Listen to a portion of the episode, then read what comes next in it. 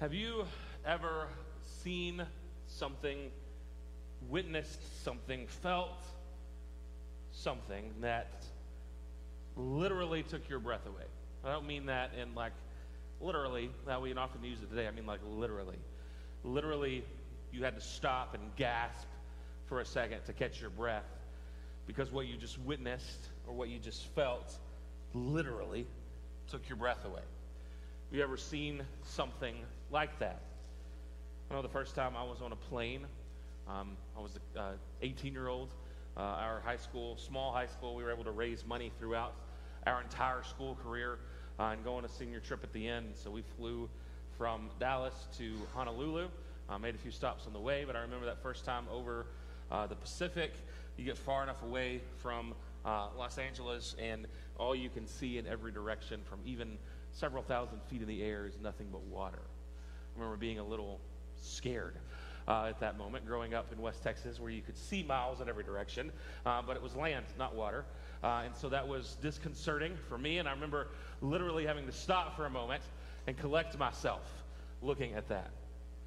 Maybe you can recollect certain events in your life, certain pictures in your life. I've shared with you before about how uh, I think one of those natural wonders that actually lives up to the hype is uh, um, Niagara Falls in New York. Uh, I got to see and witness it, and it is literally awe inspiring. Uh, the amount of just the amount of water moving through that thing, uh, it is amazing, and it's one of those moments where you you you literally forget about everything else and you kind of zero in on something. Now it can be a spectacular sight, a natural wonder, but that can also happen at other times in our lives, right? Um, my aunt uh, gave the gift to Cheryl and I for our wedding of being the wedding coordinator. And one thing that she suggested that actually worked out really well for us uh, was that I know it's not necessarily like the, the superstitious thing to do. Um, we're not superstitious, we're just a little stitious, right? But uh, it's not necessarily the superstitious thing to do. Uh, it just uh, worked out where we saw each other before our wedding because she encouraged us uh, to see each other probably, I don't know, what, an hour before the wedding uh, and get all that, that emotion out. And I can still, and I'm not just saying this to win points, I can, I can still remember that event and, and literally was taken aback at that moment. I'm sure that many grooms can identify with that. I'm sure many spouses in general.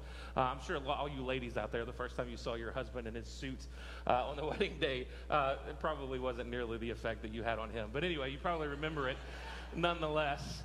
Uh, I can remember, obviously, when our children came into the world and holding a new life um, for the first time. It is an awe inspiring moment. You're literally taken aback.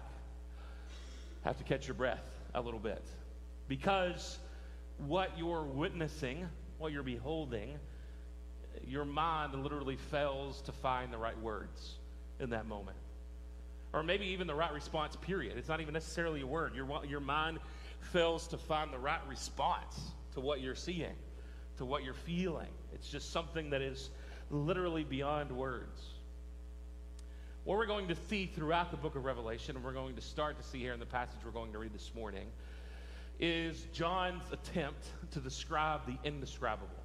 I remember that song several years ago by Chris Tomlin called Indescribable. Everybody remembers that song, I'm sure many of you do. Uh, and that's an apt word when it comes to God. That He is indeed indescribable, that we could literally lift thousands, tens of thousands, hundreds of thousands of words toward Him to describe Him, and we would still be short for words. We'd still be short for adjectives. There is no particular way of describing God in our human language that actually accurately depicts who God really is. Our words fall short. And even God's inspired word, it still comes to us in written human language. And so the words that we have still don't do full justice to the true majesty of God. And what we're going to see is John trying to describe the majesty of God with the words that he has and doing it well, but also just showing us how amazing God is and how beyond our ability to describe He really is. Words fail in those moments, those breathtaking realities. John's about to be given a message, a message that he's supposed to deliver to the churches around him, and I believe also to us today as the church throughout time. A message that's delivered to him by a terrifying being but also an incredibly beautiful being. uh, about one who is majestic, awe inspiring, yet at the same time causes him to react in fearfulness. Because this God is so big. And we're going to see John try to describe that. And what I want us to hear, what I want you to hear, if you don't hear anything else this morning, that I think we can gain from this passage is this truth, this reality. In the end, Jesus is with us and Jesus is for us. In the end, Jesus is with us and Jesus is for us. And we're going to know, we're going to learn just a little bit more about who that Jesus really is in this passage. Before we open up and read, let's pray together once more. Father, we are grateful for your presence here with us this morning. God, that you would literally make yourself available in this space. That your Holy Spirit is now among us. God, that as we sing praises to you, you are stirring in between us and even within us, your word tells us. God, we thank you for being around us and indwelling us with your spirit. God, I pray that through the mysterious and miraculous work of your spirit this morning, God, that you would use your perfect and inspired word to intersect into our lives and to give us a word that would bring transformation, that would bring us closer to you. Now, that would change the way that we think, the way that we live, the way that we follow you, and what we think about you. God, may you leave us transformed through an encounter with your word and with your spirit this morning. I pray that in Jesus' name. Amen. Revelation chapter 1, verses 9 through 20. I, John, your brother and partner in the tribulation and the kingdom and the patient endurance that are in Jesus, was called, was, excuse me, was on the island called Patmos on account of the word of God and the testimony of Jesus. I was in the Spirit on the Lord's day, and I heard behind me a loud, a loud voice like a trumpet saying, Write what you see in a book and send it to the seven churches to Ephesus and to Smyrna and to Pergamum and to Thyatira and to Sardis and to Philadelphia and to Laodicea. And then I turned to see the voice that was speaking to me, and on turning, I saw seven golden lampstands, and in the midst of the lampstands, one like a son of man, clothed with a long robe and with a golden sash around his chest. The hairs of his head were white, like white wool, like snow. His eyes were like a flame of fire. His feet were like burnished bronze refined in a furnace, and his voice was like the roar of many waters. In his right hand he held seven stars. From his mouth came a sharp two edged sword, and his face was like the sun shining in full strength. When I saw him, I fell at his feet as though dead. But he laid his right hand on me, saying, Fear not. I am the first and the last. I am the living one. I died, and behold, I am alive forevermore. And I have the keys of death and Hades. Write therefore the things that you have seen, those that are and those that are to take place after this. As for the mystery of the seven stars that you saw in my right hand and the seven golden lampstands, the seven stars are the angels of the seven churches, and the seven lampstands are the seven churches. We see a little bit into John's situation in writing this letter right off the bat. He identifies himself again amongst the uh, con- congregation of believers. Uh, John had already called himself a servant. We'd already learned that from earlier in this book. Uh, but here he, he shows himself as a brother, a brother in Christ and a partner in everything that they're going through. He says that he's a partner in the tribulation.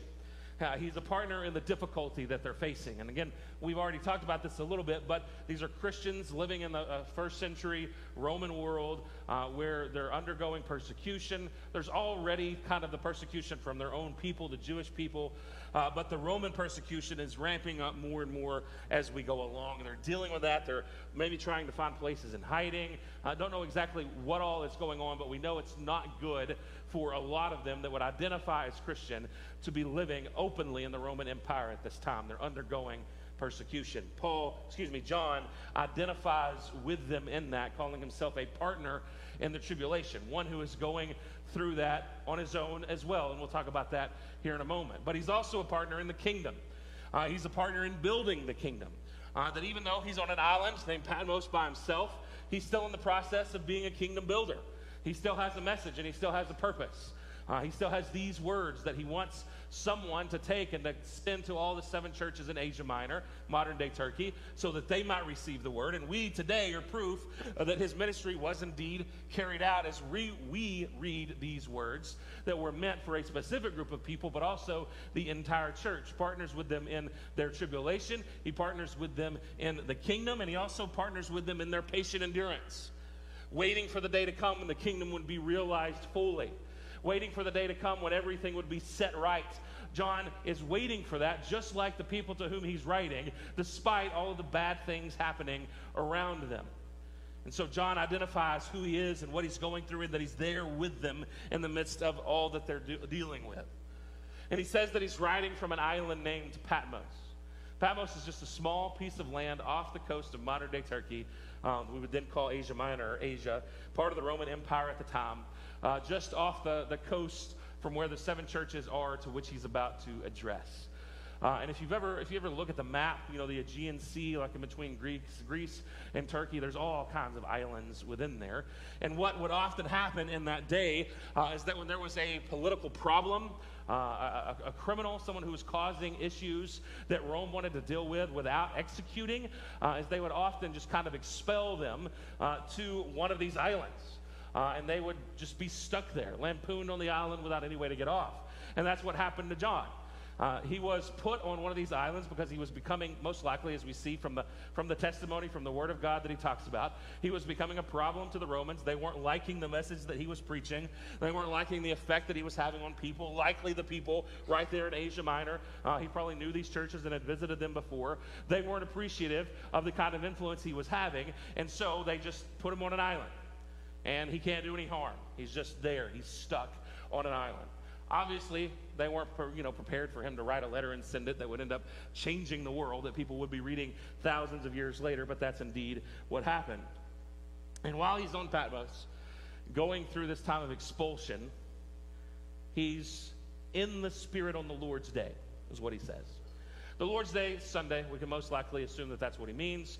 Uh, very early on in the early church, uh, they believed that the day Jesus was resurrected, they would call that the Lord's Day. Uh, and so Sunday, he's there, uh, and perhaps he's worshiping when he says that he's in the Spirit. Uh, that's kind of the picture that we get. Uh, is that John is, is deep in worship, perhaps deep in prayer. And then it's in this moment that he gets this vision that's going to take up really the rest of the book.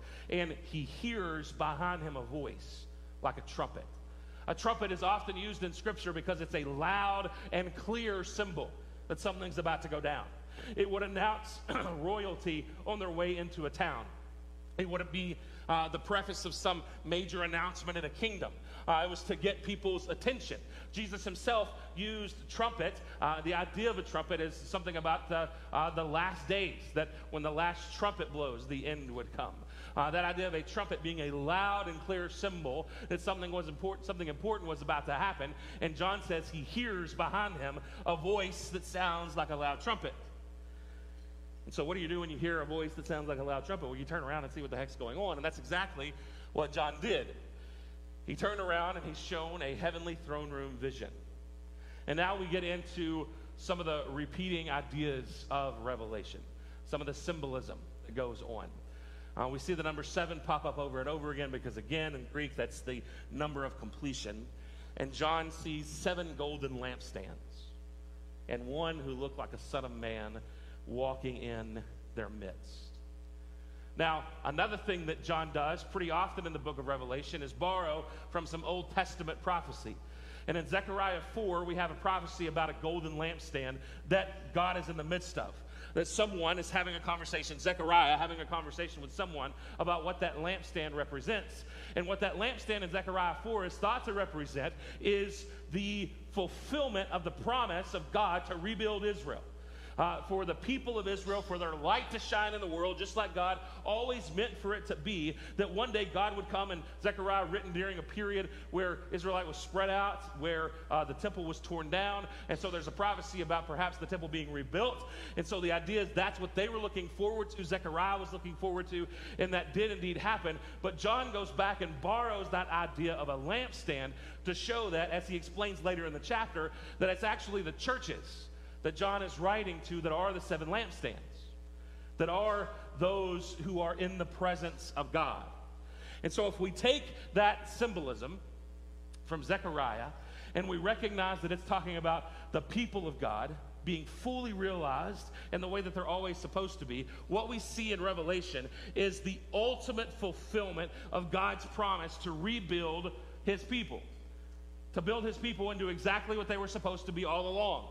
And in this case, it's not the nation of Israel, but it is rather the church, which is the extension of the nation of Israel, the spiritual extension of the nation of Israel, who has been grafted into the Israelite people. That is you and I and everyone on the planet who claims Jesus as Savior and Lord.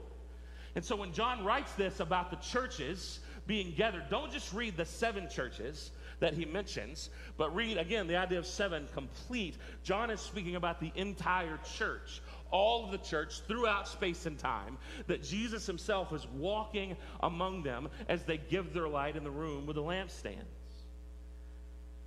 The ultimate fulfillment of Zechariah's prophecy.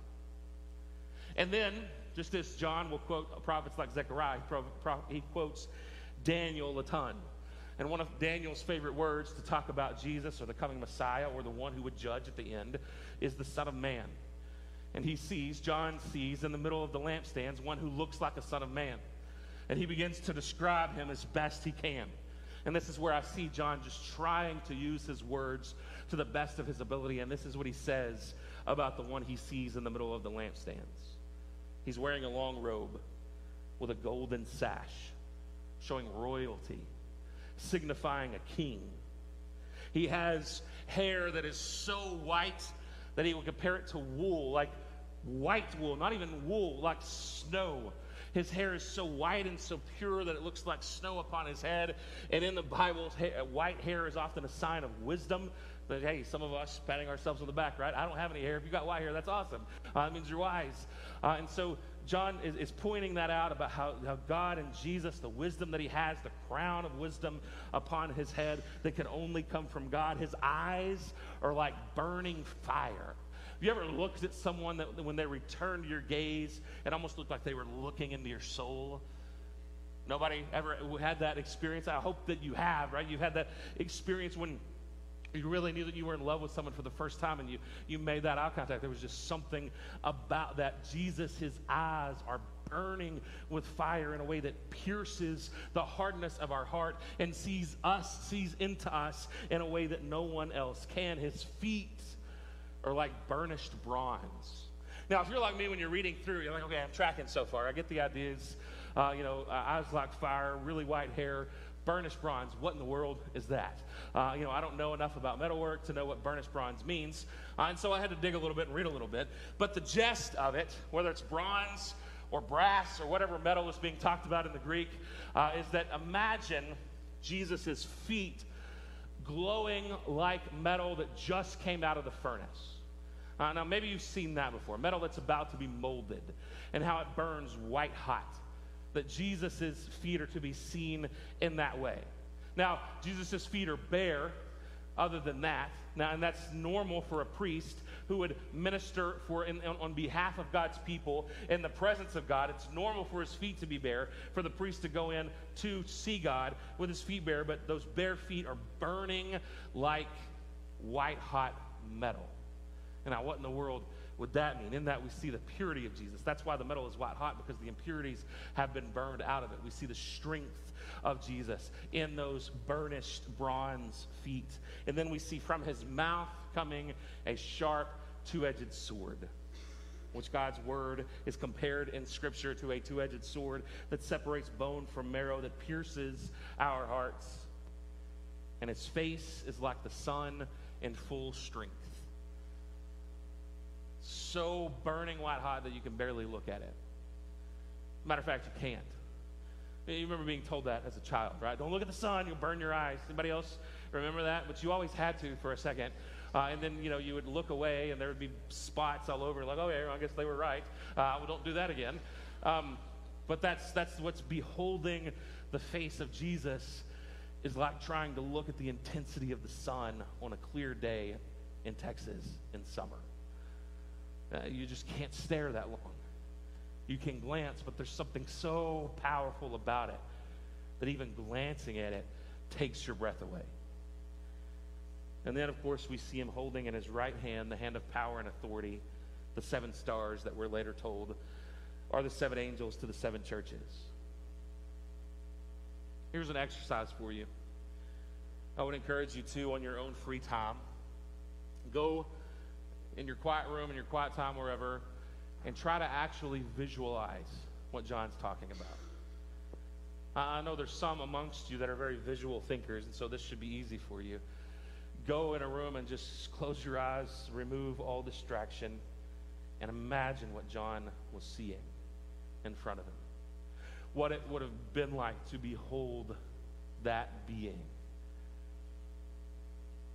If you're able to do that, you're going to understand why John's response is what it is. Because we learn after he sees everything that he, of his own words, fell on the ground as though he were dead. Right? And again, this isn't abnormal in Scripture. Anytime anybody sees a heavenly being, they usually freak out a bit in Scripture and are have to, they have to be told very quickly, don't be afraid, fear not, because uh, what they're seeing is amazing. I think of Isaiah in Isaiah chapter 6, uh, where he, uh, you know, gets an image or gets a vision of God, and he says to himself, woe in me, for I'm a man of unclean lips, and I live among a people of unclean lips. And he too falls to the ground prostrate before God. There is something about encountering the majesty of God that should be unnerving. Like, have we gotten so casual with God that we think we could literally be in his presence and be like, hey, what's up, God? Long time no see. You know, you and your boy are hanging out. You know, there's something about God being a friend that's there's goodness in that. But if you were to actually see the person of God in heaven today, would there not be a sense of knees buckling? shaking even at the power of what you're seeing? There should be. And guess what? There's nothing wrong with that. I know in our modern culture, we thought everything needs to be approachable, and anybody who's not approachable is a jerk, and we need to, eh, you know, expel those people and never pay attention to them. Uh, approachability, uh, you know, the kind of guy you could just hang out with. That's what everybody wants to be around, right? We don't want somebody who's hoity-toity. We want somebody who's approachable. That's the kind of leaders that we're looking for, and there's a lot of good to be said about that.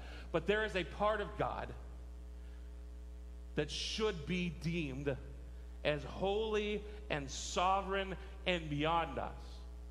And there is a part of us in our creatureliness, in our humanness, that when we think about encountering God in all his power, the God who would speak the universe into existence, when we think about encountering a star breathing God, there should be a part of us that says, Whoa, wow, Something is different about this God. Something is amazing about this God. I don't know how to describe him, and I don't even really know how to respond. And so, what am I going to do? This is what John does. I don't know what I'm to do. I'm to fall on my face like I'm a dead man because I have no idea how to respond to this God who is here before me and has a message for me despite all of my frailty, despite all of my humanness. This God wants to use me for something. Why in the world would this amazing God, who I can't even look at his face without my eyes burning, why would this God consider me worthy of visiting me? There ought to be a part of a part of us that responds that way to the holiness of God. That's how amazing our God is. Our God could end everything in a moment, in a breath. Our God could end all things in an instant, but He doesn't. And here's what happens with our God. Even though He is this holy and this sovereign, even though John responds rightly by laying prostrate before the Lord and not saying anything, what we have next is the unapproachable God suddenly becoming an approachable God when he, Jesus, lays his right hand, again, the hand of power and authority, upon John, and he says, Fear not, for I'm the first and the last. I'm the one who died and then came back. And he starts talking about all the things that he's done. And we're learning that this amazing, powerful, unapproachable Jesus is also the Jesus that's right there with John in the moment, giving him the direction and instruction about the word that he once shared. I'm the God who is unapproachable, but I'm approaching you. I was dead, but now I'm alive. I have the keys of death and Hades. Hades, of course, would have been the Greek understanding of the underworld. We can also leave that as some sort of hellish reality or hell itself. Uh, and, and Jesus has power over all of that. Not only does he have power, remember when you were a kid and you were at school and the custodian would walk by with that huge keychain and you would think, dude, that guy, he's got to be the boss, right? Like he's got all of the keys. He can get anywhere in the school. Like there's nowhere that he can't go. If I want to get into a room that's locked, I just need to ask that guy and he can open it. What it must have been like you thought as a kid to have the power of the keychain, right? Especially if they had that, it had the thing where like you pull it out and then they let go and it zipped back and how cool that was, right? You thought about how amazing that was and how powerful that person must have been. And they just had like the keys into the janitor's closet and maybe the principal's office, which was a pretty big deal if you could get it. But Jesus himself, when I see it this way, it's just me, this isn't the way it really is, I'm just imagining this in my own head, has the keys of death and Hades dangling from his belt. And when you look at him, you're reminded of the power that he has over death and Hades. Are you afraid of death? My God has the keys to death hanging off his belt. Are you afraid of the evil one and the authority that evil might have over us? Our God has the keys to the place where one day he's going to cast the evil one into a lake of fire to never return, lock the door, throw away that key, and that victory is going to be sealed once and for all. Aren't we grateful that we follow the God of the keys? This is our God, the one who has the keys of death and Hades on his belt. Right, he says to John. Write about the things you've seen. Write about what you're seeing. Write about what's going to take place afterwards. And we're getting, we talked about this already, but kind of the three modes of revelation. You're going to read about things that have happened. You're going to read about things that are happening in their day, things that are happening in our day. And you're going to read about things that will happen when the end comes. And then Revelation 1 ends as if it's like the introduction into the book, preparing us for a lot of other symbolism that's going to take place. And if you're like me, you're reading through, you know, you're reading through the first eight verses. You're like, oh, is this going well? This feels like a normal letter. Uh, you know, there's some some introduction, there's some word, and then all of a sudden we have these lampstands and stars, and don't know what's going on. But then at the end of chapter one, Jesus says through John, okay, I'm going to tell you what this symbol means. The seven lampstands are the seven churches, and the seven stars are the seven angels of the seven churches.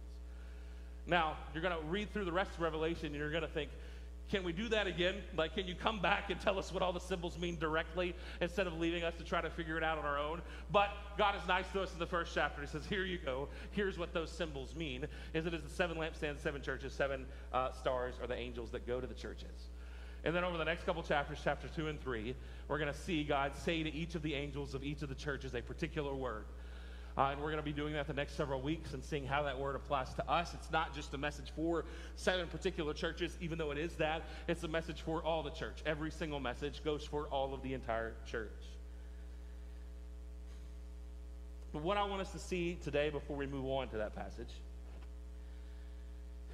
is that if the churches are, the church is to be represented by the seven golden lampstands, don't miss the part of the vision where the one who looks like the Son of Man, Jesus himself, is walking amongst the lampstands.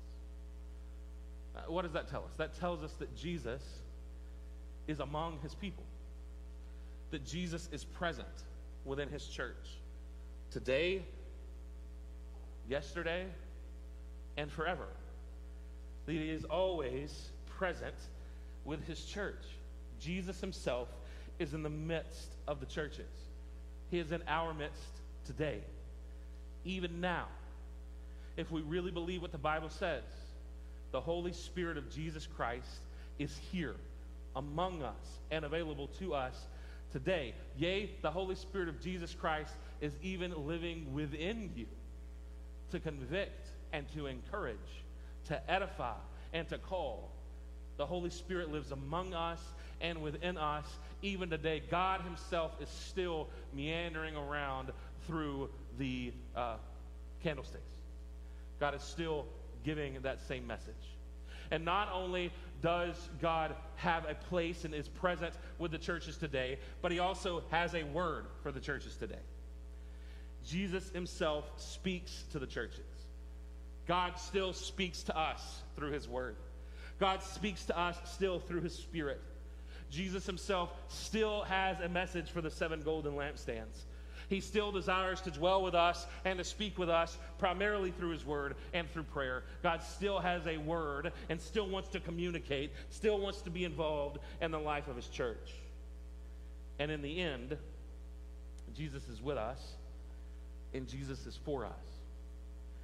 And when I say Jesus, I'm talking about the one whose feet glow like burnished bronze. I'm talking about the one whose face shines like the sun in all of its brilliance. I'm talking about the one, why I even skipped one of the descriptors, whose voice is like the sound of roaring waters. That's one of my favorite descriptions in Revelation, one that I'll probably come back to. Because if I were John and I didn't have any of our modern day noise to allude to, when you think of noise, we have a monopoly on noise compared to most of the history of humankind, right? We have jet engines, uh, we have like planes flying overhead, we have the interstate traffic, uh, we have all sorts of noise that didn't exist for most of the history of mankind.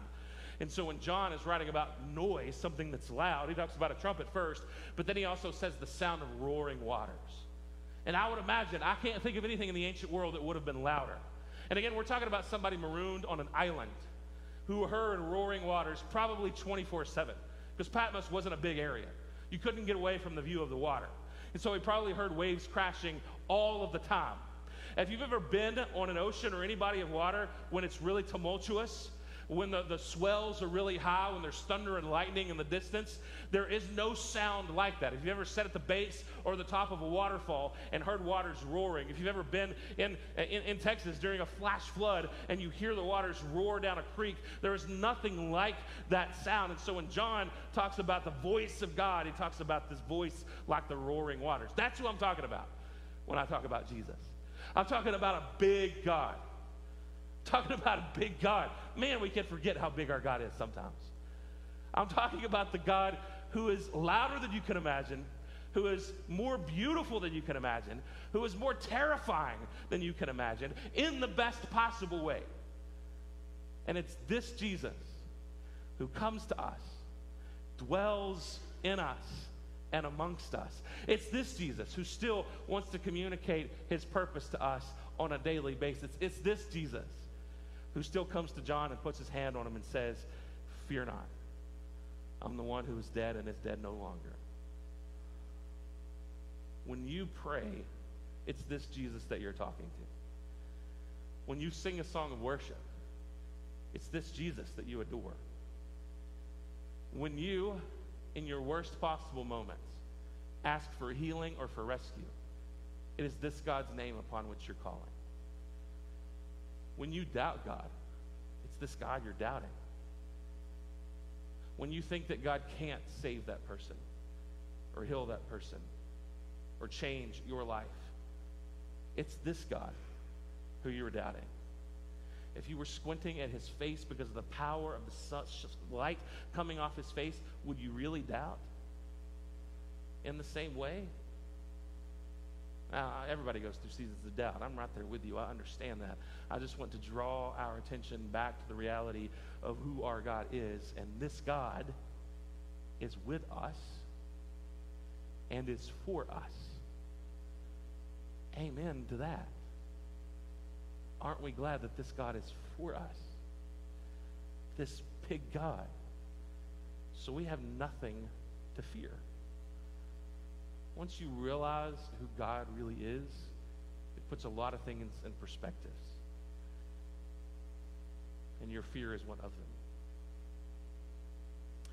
During our time of invitation, here in just a moment, if anyone has never decided to follow this Jesus as Savior, I want to tell you it's the best decision you could possibly ever make. I would love to talk with you about it while we're singing or directly after the service. You'll hang around, I'll hang around. We can talk then. If you're watching us online and want somebody to talk to, just message us on Facebook and we'll connect with you as soon as possible. And for those of you who do believe in and follow Jesus, we're going to sing a couple more songs to him. Keep in mind who you're singing to. I, am not saying that so you'll be fearful. I'm saying that so you'll be awestruck at the reality of the God that you're worshiping. And the next time you pray to God in the coming week, remember that it's this God that you're praying to. He's got it. And He's got you. And He's for you. Worship God and give Him thanks during our final time of praise. I'll be down here to pray with you about this or anything else. The altar steps will be open if you'd like to come and pray there. You can always certainly pray right where you are at. Let's stand together. I'm going to pray. Our band is going to come lead us in a couple more songs. And again, as they do, may you just respond to however God is calling. Father, again, we thank you for being right here with us and within us.